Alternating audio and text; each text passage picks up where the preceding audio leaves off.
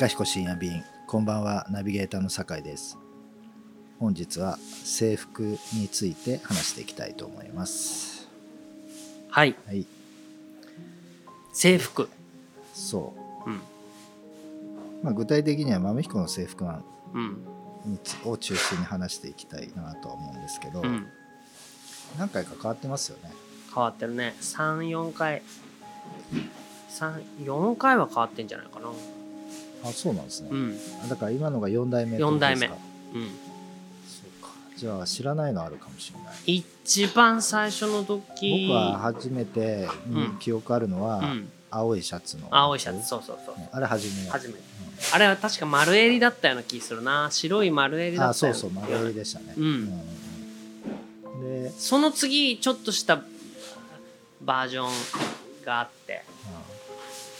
で前回の縦のストライプっていうのは。あそうか。縦のストライプが、うん。あそうか。あった。かで、たそれで今回だからやっぱり4台は変わってるはず。うんそうか。縦のストライプと今うん。今回のがだから思い切った変更ですよね。そうだね。わりかし。制服らしい制服っていうかなならしいっていうか、うん。ある意味らしくないっていうか。まあらしくないけどね、そだからその制服ってまあ井川さんの中でう、うん。こういろいろなんか制服そのものっていうか制服を着させる着させないうんところからあると思うんですよ。うん。うん。なんかこうあの、まあ、お店の人ですよって分からせるための記号みたいなもんじゃないですか。うんうんうんうんでなんかこうある時からカフェってうん。なんか私服のカフェっていうのはねお多くそう増えてきたじゃないですか。多分あのあれじゃないですか駒沢のバーリーキッチンとかそう。ですよね。あいつら。うん。だからういちうん。山本ういちさんね。はいたち。つまり僕らの僕らのっていうかまあうちなんか別にはう僕らの世代を代表してる店じゃないからあれだけど僕がやるちょっと前のいうん。カフェはねはい。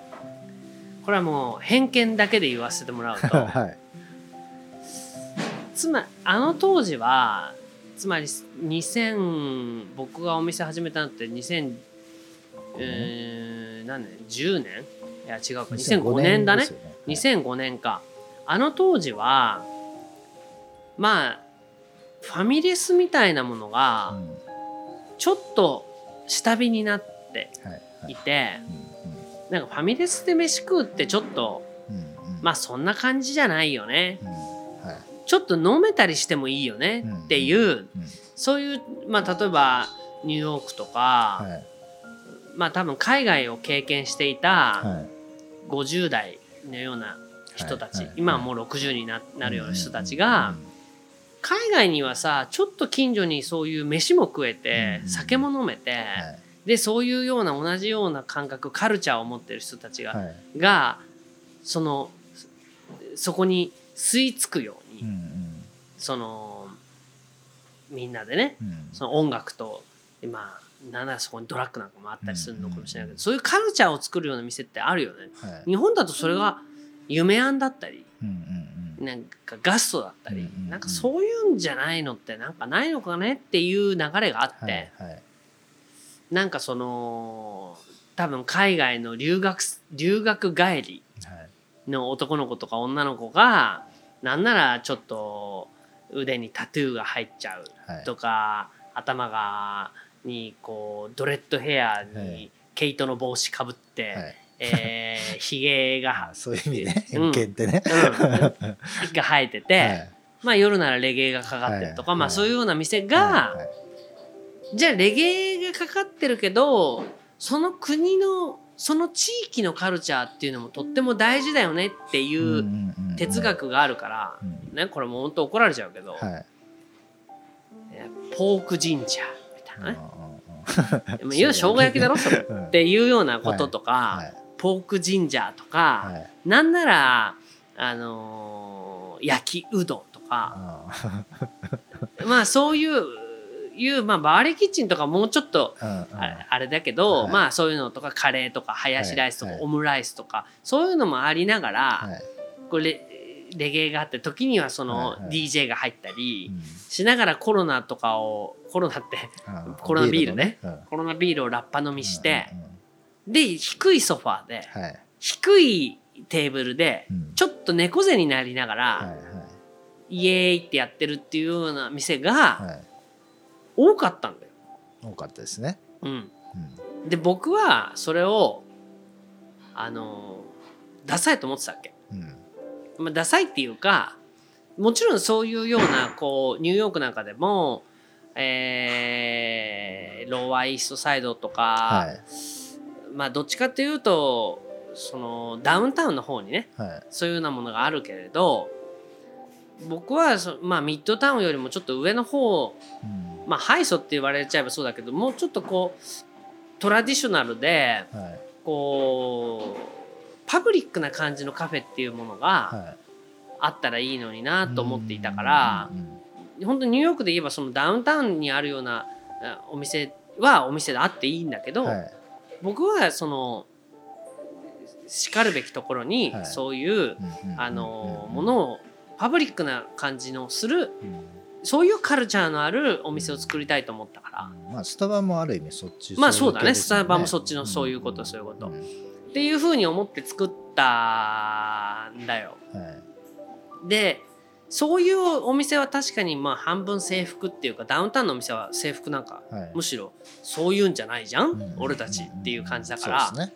俺たち僕たちはとにかくまずあの時決めたのは制服を着させること。うんうんそしてソファーは作らないこうんうん。うん。と、うん、はいで椅子は硬くてはい。木で作られていることはい。とかっていうのはいろいろなことがあって、はい。まあもちろん長テーブルにするとかっていろんな制約を作ったんだよ。でそれがまあまあ結果的には15年経って10いや15年経ってというよりは15年間日本はまさに不景気のどん底の中をはい僕らがやった2005年からうん。2020年までうん。もう景気が良くなったことなんてないからね。うんうん。そういうアッパーイーストとかアッパーウエスト的なものの店が日本に定着するわけなんかないんだよね。うんうん。で渋谷もどっちかというと渋谷がどんどんダウンタウン化してはいはいはい。してそうたわけでしょ？はいもしかしてダウンタウンとも呼べない。うん。なんか日本独特のなんかその カルチャーっていうの？うん。そのオタクカルチャーっていううか、ん。なんか本当にすごく好きなすごくニッチなそういうところについては深掘りしていくけどうん。うんそういうパブリックなものっていうのは、うんうん。そうですね。むしろね。渋谷は特に音楽とかね。うん。うん。なんかレコードがすごい世界で一番揃ってるって言われてた時代もあ,、ありましたけどうんだからそういう僕はどっちかって言ったら僕の考えていたカルチャーっていうのは、あのーそれこそなんていうかな。まあじゃあちょっと言えばさアメリカの まあ大学のねうん。うん校舎にこうツタがはい IB リーグ的な。まあそう、はい。IB リーグ的なねツタが絡まってる、うん。そういうとこのカルチャーっうんはい。ていう少しそのクールで、はい。えークレバーで、はい。でインテリジェンスなだけどそれゆえのフリーダムみたいなものの、はいはい。そういうものをさ発信したいなと、うんさあの当時は思ってたからまあそれが三茶なの？って言われればまあまあねって感じだったけど、まあでも結局渋谷に来たっていうのはそういうことですよね。そういうことよ、ん。三茶出したのは僕の中では三茶はとってもダウンタウンだって位置づけだったけど、はいはいはい。お店の最初の一発目としてはまあああいうところああいうところにしかというかまあ三茶っていうダウンタウンからすやるしかなかったからね、だからもうそれはそうではなくてどんどん都心部にと思ってうん。渋谷に出したんだけど、この渋谷で大ごけをしてっていうか そこから先ニッチもさちうん。渋谷の泥沼に足突っ込んだった後 身動きが取れなくなってもっとそれもしかしたらあれ渋谷ポンと飛び越えて青山とか、ああなるほど。えーもうちょっともしかしたら赤坂丸の内とか。なるほどね、うん、そっちの方にね、まあ、はい赤坂はちょっと違うけど、まあ、な下手したら永田町とか、そういうところに出してたら、うん。ちょっと違ってたのかもしれない。確かに。それは分かんない。それはね多分、うん。三茶は逆張りが効いてると思うんですよ。うん。そのあそこにあんな店っていうことで、そううん、でも渋谷だとうん。もうるつぼだから、そうなの。そう。こういうのうもん。別に珍しがられないし、だからってこのこっちが主流でもないじゃないですか。そう。うん。まあ、だからそうなのよ。そう。ただやっぱりあ、まあ僕らが始めた時の渋谷ともう今とでは大きくその後様変わりしたっていうのもあってあ僕はだからなるそのまあ宇田川に出したことはまあちょっと失敗だったといえば失敗だなと思っていたけーど、うんはいどっちかっていうと渋谷っていう渋谷駅の方ではなくて、はいはいこの明治神宮の匂いのする側、ああだから NHK 側ってこと NHK 側はいはいはいはい。なるほど、まあ、いわゆる住所で言うと、うんうんうん。神宮。はい、神宮と呼ばれる地域はそういう感じがあったから。うんうん、そうですね、うん。で青山っていうのは僕らがちょうど出そうと思ってた時はねう、ん。もうねなんて言うんだろう。壊滅的にひどかったんだよ。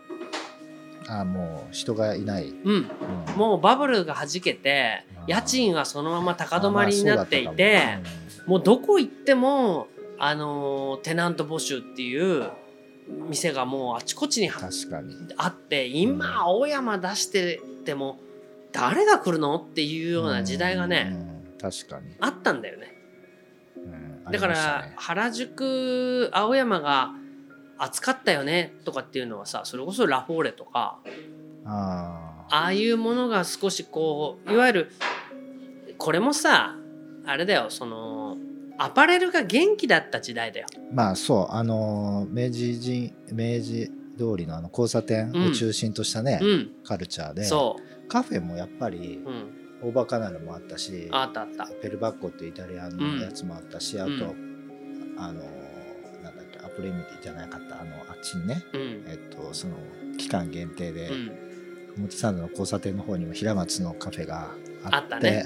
うん、まあ今アニベルセになっちゃってますけど、あの辺そうだからそういうまだ青山っていうトレンドがあって、うん。山本関西がいるとかさ、うん。糸井重里がいたとかさ荒木がなんかとかさ、まあ、マンションもねそう。のクリエイターズマンションみたいな、ね、そうみたいのがまだだその頃が、まあ、バブルの頃もあって、そういう文化ってあるよねって言ったものが一気に僕らが大人になったというかね、うん。時にはもうズドーンと落ち込んじゃって、うん。その残骸その名残を持っているオーナーはうん。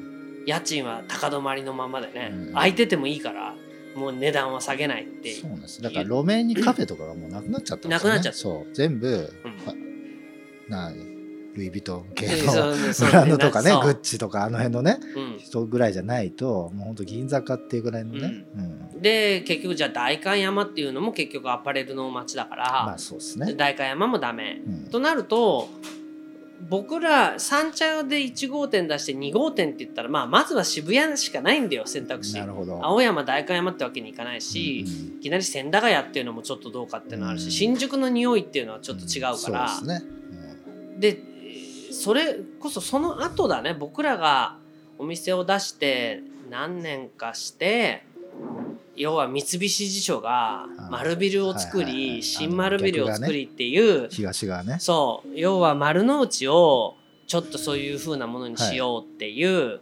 あのーだから渋谷は何？西海岸だとしたら俺たち東海岸は、東京駅の前だみたいなことを言っている、まあ金融の中心は向こうだから、そういうのはあったかもしれないけど、まあ、辞書が偉いのはだからあっちはだから路面に店いっぱいありますからね、うん飲食店、ねうん。うんわざと作ってますから、うん。のまあ偉いかどうかな。あの人たち一番安い一番高いところはいお店にして上をえーオフィスで貸すっていうことして、そうですね。まあ収益性を高めてるんだけど、そういう意味で言ったらまあ渋谷で出して、えーまあそこでその泥沼にね使っちゃったけど まあそういう意味で言うとだからそのうん。僕らがやろうとしたのは時代的には日本も不景気になってきちゃってでもカルチャーは大事だよね。うん。だからダウンタウン的なカルチャーを取り入れようっていうお店があって、うんうん。えー音楽もどんどんそのブラックミュージックの方に、はいはいはい。あのね。ヒップホップも含めて流れていくっていう中うちはクラシックそのバロックしか書けないっていうことでそのソファーも置かないう。ん。今はちょっと置いてるけどでお酒もやらない。うんなるべくクールでインテリジェンスなもので、うんその IB リーグ的なうん。カルチャーと面白さうん。みたいなものをやりたいと思って出したから、うん。それは全然むしろ本当に駒場にあったバーリーキッチンとかとは毛色が違って、うん全然ね。うん。そこがべぶぶつかるとかっていうことも全然なく、うん。ああこういうカフェが欲しかったのよって言ってくれる人は本当に三茶にはいっぱいいたから、おっと思って渋谷で出したらね、まあ、ちょっとあらららってことになったけ まあ、渋谷自体がだからそうですね。のそう渋谷自体的にそういうダウンタウンというか、どうん。クラブカルチャーの、うん。まあ、中心地みたいになっちゃったからうん。もともとね音楽だって渋谷系とかそんなクラブカルチャーじゃなかったんですそう、よねだからそうそういうなご匂いはまだあったんだけど、うん。まあ実際今はねまたちょっと違う。結局その IT のメッカみたいにしようみたいな風に渋谷はね Google 呼んできたりって、まあ、最近そうだけど、まあ、マークシティあたりも含めて、ねアベマがいたりあっちはあっちで西海岸そう。みたいなのが好きな好きな人たち。ダウンタウンじゃなくて、うん。完全に西海岸的完な感じ。だから、ね、で今のカフェの主流ってみんな西海岸寄りでしょ？そうですね。ブルーボトルみたいな、そう。ね、ブルーボトル的な感じで、あのきなりうん。の、うんきなりの家具に、うん。まあなんとなくこう「いらっしゃいませ」って言わないで「こんにちは」うん。みたいなね。そうね。でコーヒーの技術だけはね、うん。ちゃんとしてますみたいな。そうみたいな感じ。だからあれも全然僕がやろうとしてることじゃないから、うん。そういうものってだからねじゃあひもっと紐解いちゃうとうん。結局僕が好きなのはね明治大正の日本なんだよね。はあもう全く一緒です俺 もうね特に大正が好きで、うん。そうなんかねもう大正時代を舞台にしした漫画とか小説とかもうん。高校生の頃、ほんとそれだけで買っちゃうみたいな、そうでしうんょ、あのだから大正ロマンねロマンをね漢字で書く漢字で書くね。あの漢字ね。あと近代建う築ん。なんだけど、うん、なんかちょっと和の感じをめちゃめちゃ入ってるあの感じ？そう。だから竹久夢二はいのはい。デザインとあかーわかります。そういうちょっと和なんだけれどそっちが入ってるっていうものが好きでそれがそのまあ IB リーグ的なものっていうような言い方をしたけど,、本当のそのアメリカにある、えーいわゆるそのカトリック的なあまあ、プロテスタントプロテスタント的なっていうか、まあ、キリスト教的な、あのーその堅実さっていうようなことをやろうというよりは、もうちょっとこう対照的なうんな新しいものも古いものもごっちゃにしながらなんか自分たちの楽しさとは何なのかを考えるっていう自由な気風みたいなものを、はいはい多分何かから感じ取っていてうん。それを何か、ね、今だって対象カフェをやるっていうとなんかそれって椿屋コーヒーですかみたいになっちゃって、うんまあそうですね。なんかそのコスプレになっちゃう。から。はいはいはいはい。だからコスプレじゃなくて今の時代なんだけどその対照的なものを取り入れたものにできないかっていうのが僕にとっての制服なんだようね。ん。だから大正時代のカフェははいはいみんな制服でしょ？うん。制服ですよ。ね。う。ん。でそういうような匂い。でまたおしゃれな制服なんだよね。あー結構。確かに。うん、シャツなんか見てもその女の人がねはい。髪なんかもみんなさまあパッとね。うん。あの言ってたりして、はい。だからああいう感じをコスプレじゃなくなんかできないかなと思っていてそれに「いいねそういうこと分かるよ」って言ってくれる人がもっといっぱいいると思ってたけど、うんそうでもプレゼンの仕方が悪かったのかそうでもなかったなっていうのが現状だね。うんうんで今回の制服が一番コスプレっぽくないですか、あ今回の？別の意味のね、うん。そのいわゆるそのやりたいことを表現してるうん。ものとしてのコスプレっていうわけじゃなくて、うん、なんか制服？それはね、うん。うん、まあ要はねうん。青いシャツをいろいろ青いシャツにうんあ戻そうとしたんですか？違うんですよ、うん。青いシャツっていあそううか。青の流れが名残名残があるんだけど、はい。その青いシャツをねいくらデザイン変えてもまあ青いシャツは青いシャツなんうんだよ、なるほど。でみんなにいろいろ聞いたらシャツは嫌だと、なんでかっていうとまずシャツは汚れてしまったらその汚れたままでずーっとこのボールペンの跡がついててもずーっとなかなか買い替えることもできずにそのままでいると。で青いシャツっていうようなつまりとにかくシャツの制服だとまたその中にうんうんうん。入れてもこうすぐ出てきちゃうと言うんでもう第一選択肢としてベストだったらうんベストってベストを着る。はいはいはい。だから中の白いシャツは自分自前のうんうん。白なら何でもいいと。なるほど。だけどその上のベストを用意するってことになるとベストっていうのはねコスプレっぽいんだよ。うん確かにベストを着るっていうのは日常的な私服じゃないから。確かに。だから普通の上にまあそうだよね。あの背広なんかもさあのスリーピースね。そう。背背広があってシャツがあって中にベスト着ると途端にシャーロック・ホームズっぽいんだよ、うん、うん僕もだいスーツ全部作ってるんですけど、うん。必ず作って、うん、サラリーマンのコスプレだと思ってますもん。ああ思ってる。あそうそう。あのえっとスーツ自体が、うん。コスプレっていうか、うん。いわゆるサラリーマンのコスプレうん。として楽しんでるって感じ、ねそうだよねあれがある方がうん。コスプレ感は確かに出ますね、だからそういう意味で言うとベストにした時点でまあそうだなと。うん。であとはまあいっつもシャツが出てるって問題をを変えるためにもうすごく滑らない素材で作ってる、うんうん。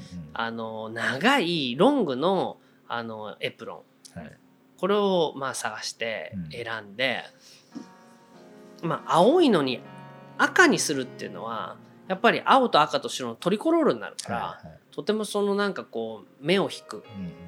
ていうことでね。うん。まあ15年もやってんだからまあちょっとそういうふうに思い切ってやってみようっていうんで、まあ、僕はとにかく直感でもうこれ！って言ってみんなが「え？これ？これ大丈夫?」って「大丈夫だ」まあ、ちょっと取り寄せてみるみんなはすぐさはいこれがいいかなって言うけど結局シャツの中ではい。いくら選んでもシャツなんだよ。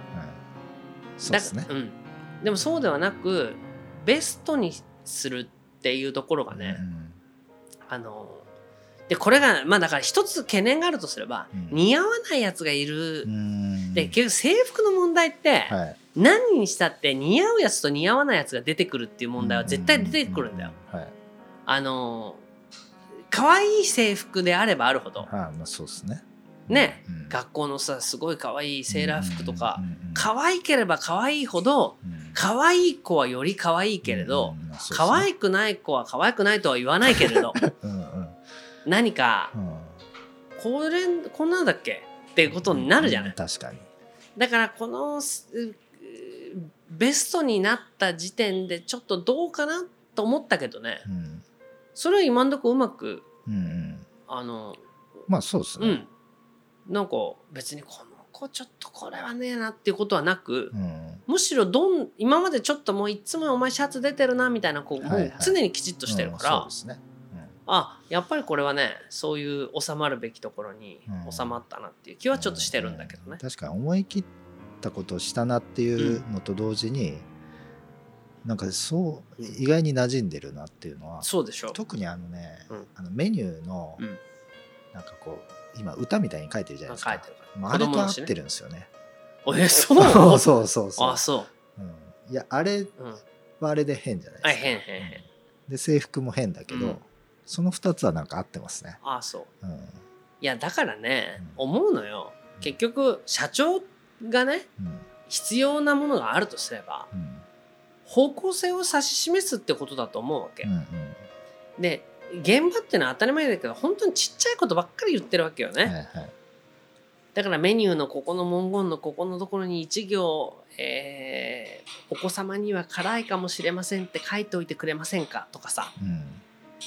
朝入りコーヒーはえー多少お時間かかりますって書いておいてもらえませんかとかって、うんうん。ほっとくとねメニューメニューもスタッフはみんなね注意書き書けっていうことになるわけよ。うんうんうんあと注文の時いちいち言うとかね、そう。ん、たまにお時間かかりますって言ってすぐ出てくる時とかあるじゃないですか、う、うん。どんなお店でもね、うん。えどこが時間かかってるの？みたいなね。うん、言われたことあるんだろうなみたいな、そういうんじゃなくて、まあ、今回はコロナのこともあってだからこの2020年にまあとにかく常に今のままでいいの？っていうことを疑い続ける店である。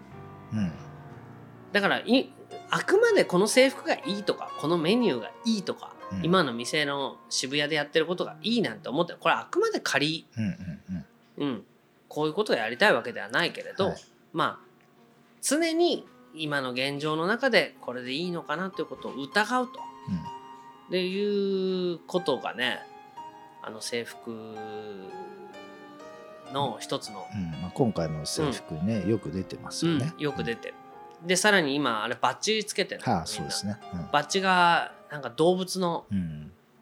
ねあの粘土で作ったっていうか陶器のあれいいですよね。がつけてんだよ。うんあれもまああんな風なデデザインに上がってくるとは全く思ってなかったんだよ。う。ん思ってなかったんだけどたまたまその岡山のね、うん。ある陶芸作家の女の子に頼んだら、えらい頑張っちゃったのか、うんうん。ってるんだけど、うん。となるとすごくなんかこう制服着ればいいんでしょっていうことにはならないし、うんうんうん。そうですね。でうちもね制服を数年前からね買い取り制にしたのよ。ああなるほど、うん。うん。制服をまあお店で貸しますっていうね制服は貸与って。でもねこれはやっぱりね、い、うん。あのなんていうのかな結局誰も愛着持たなくなるから、うんうん制服に。うんうんなので買い取りにしたらえなんかたまにしか入んのに入んないのにそれか絶対買わなくちゃいけないんですかっていう女の子がいたから、うん。いや買わなくていいけどもう入らなければいいんじゃない？お店うんにって、うんうんうん。うん。言ったらそのまま「そうですね」って言ってやめちゃった子いるけどあああのーなんかなん別にそのせもうね制服別に貸すのはいいんだけどうん。結局バイトでしょ？と思うとうね、ん気持ちってそういう風になるから、うん。うん、なんかああいう俺制服とか髪型とかって自分では大嫌いな方だけど、はみんなやっぱりああいうように同じものを着てるとか同じ髪型にするといか、うん。ねあの航空会社なんてすごいじゃない、うんそうですね。CA さんね、うん。やっぱああいうのってバカにならないんだなっていうのはんすごく思うね。うんうん